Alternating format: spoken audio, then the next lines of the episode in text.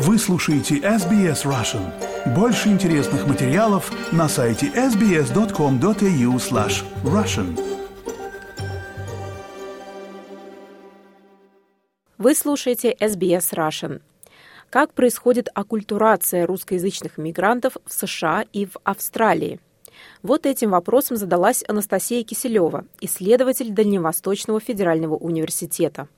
В рамках своей работы Анастасия собирает данные о различных аспектах адаптации русскоязычных мигрантов, включая как барьеры, так и культурные и социальные аспекты. В описании к этому подкасту вы найдете ссылку на анкету-опросник, составленный Анастасией для исследования. Мы поговорили с Анастасией о ее работе и о том, почему она изначально решила заниматься темой русскоязычных мигрантов в Австралии. Я провожу исследования в рамках моей диссертации. Диссертация называется «Оккультурация русскоязычных иммигрантов в Австралии и США».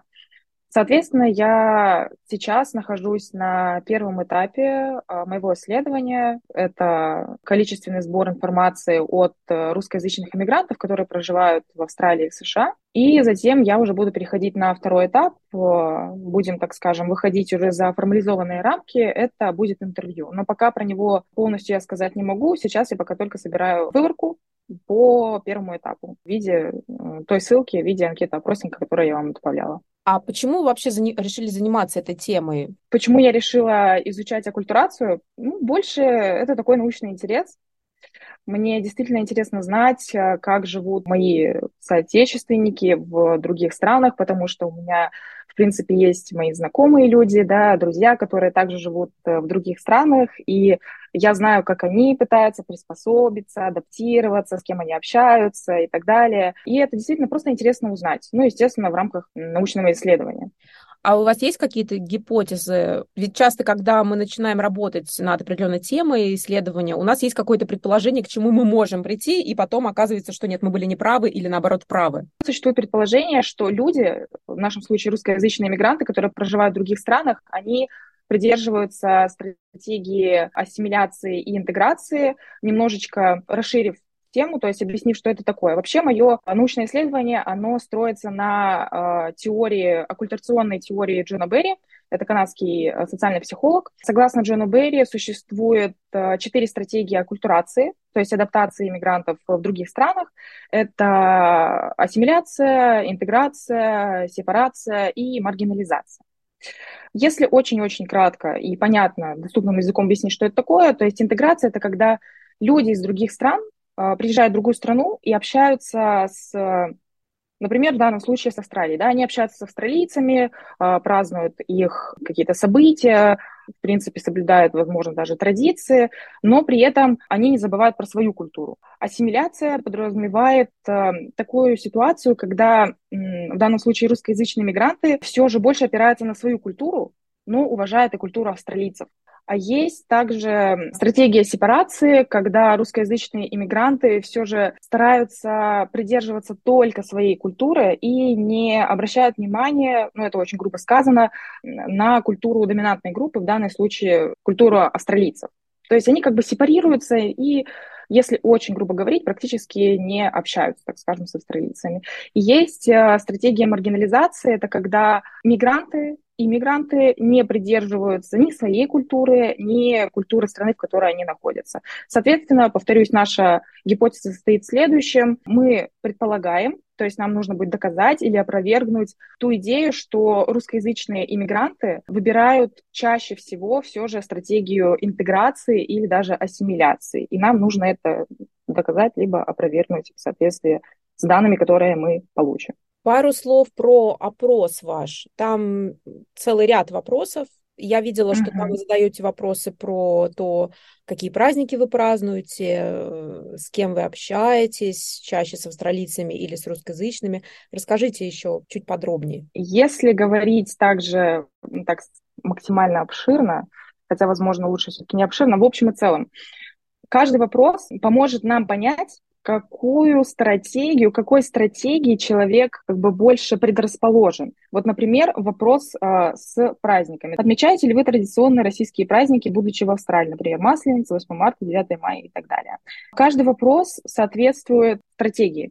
Например, да, я отмечаю довольно часто, значит, мы можем предположить, что человек может пойти по стратегии интеграции, да, то есть он отмечает свои праздники, и, возможно, он еще отмечает праздники австралийские. Либо же, возможно, это э, стратегия сепарации, то есть он может отмечать да, праздники свои российские, а про австралийские вообще даже и не знать, ну, может быть, даже и не хочет знать про них. Но вот здесь у меня есть ответ «нет, не отмечаю совсем». Здесь, если человек выберет этот ответ, мы можем предположить, что человек вообще не, не хочет э, соответствовать никакой культуре.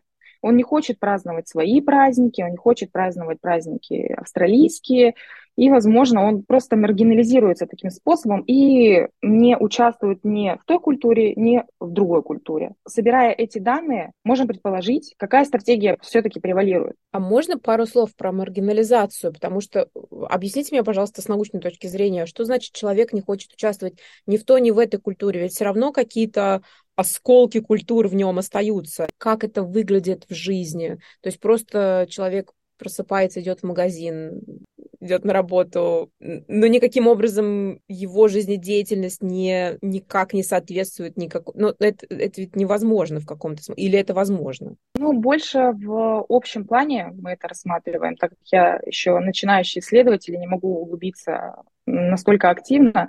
Но да, это звучит достаточно парадоксально, но иногда это вот выбор самого индивида отождествлять себя самобытной культурой, доминирующей, как бы не отождествлять, точнее. Он может просто, не знаю, быть страхе, в депрессии, например, ему не хватает недостаточно поддержки со стороны своей культуры, со стороны культуры, в которой он сейчас находится.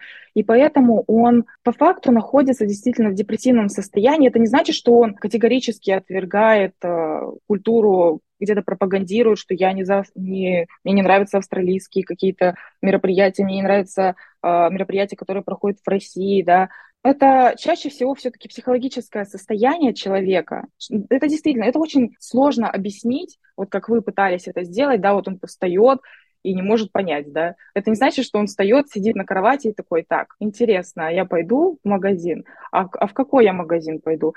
И это не значит, естественно, что он летает где-то в воздухе и совершенно не может ни к чему прикрепиться. Какие-то задатки есть, но все-таки ни та и ни другая культура не превалирует в данном случае. Если проводить какое-то вот конкретное противопоставление, да, вот, например, сепарация, да, ближе все-таки к маргинализации. Сепарация — это когда человек, повторюсь, да, в данном случае русскоязычный мигрант, я следую своей культуре, я общаюсь только со своими соотечественниками, но при этом с австралийцами я не общаюсь. Еще иногда такое бывает, что не знают английский язык. Живут в Австралии, да, и как бы в основном общаются на русском языке. Вот что касается ваших вопросов, я, быть может, пропустила, или этого действительно там нет временных рамок. Там есть какое-то ограничение, скажем, когда вы приехали 5 лет назад, 10 лет назад, 20 лет назад. Ведь люди могут, как мне предполагается, быть э, в состоянии сепарации не в самом начале своего пути мигрантского, а как раз-таки 20 лет спустя. А начинали они в интеграции. Или у вас нет задачи смотреть, как это могло меняться? Честно скажу, временных рамок никаких нет. Это такое исследование, оно, если честно, я не помню на своей памяти каких-то исследований подобных, и поэтому мое исследование, я считаю, может дать начало чему-то более глубокому, более детализированному. Ну, его можно даже, наверное, будет брать за если не за основу, ну, для какого-то там начала, например, а, чтобы больше углубляться, ставить какие-то временные рамки, про которые вы говорите, может быть, э, упоминать какие-то еще аспекты, делая исследование уже, уже и уже, а у меня оно достаточно широкое. Но я, по крайней мере, открываю путь, так скажем. Почему вы выбрали именно те страны, которые вы выбрали? То есть у вас Австралия и Америка, насколько я понимаю. Эти страны, они достаточно богаты в плане вот, истории да, иммигрантов. Интересно изучать их культуру, изуча... интересно изучать, как э, люди взаимодействуют в странах. Ну, я решила все-таки остановиться только на двух странах, потому что у меня и так достаточно широкое исследование. Если бы я взяла что-то еще дополнительное, это было бы еще больше времени, а я к сожалению, во времени ограничено, потому что мне нужно уже будет защищать мою диссертацию в следующем году. Хорошо. И последний вопрос. После сбора информации, во-первых, когда он закончится, как долго могут люди mm-hmm. проходить ваш опрос? Планируется до начала декабря, где-то до 10 декабря. Как бы мы поставили рамки сбора конкретно информации по анкете опроснику. Ну и затем мы уже перейдем ко второму этапу, но это я уже объявлю чуть позже.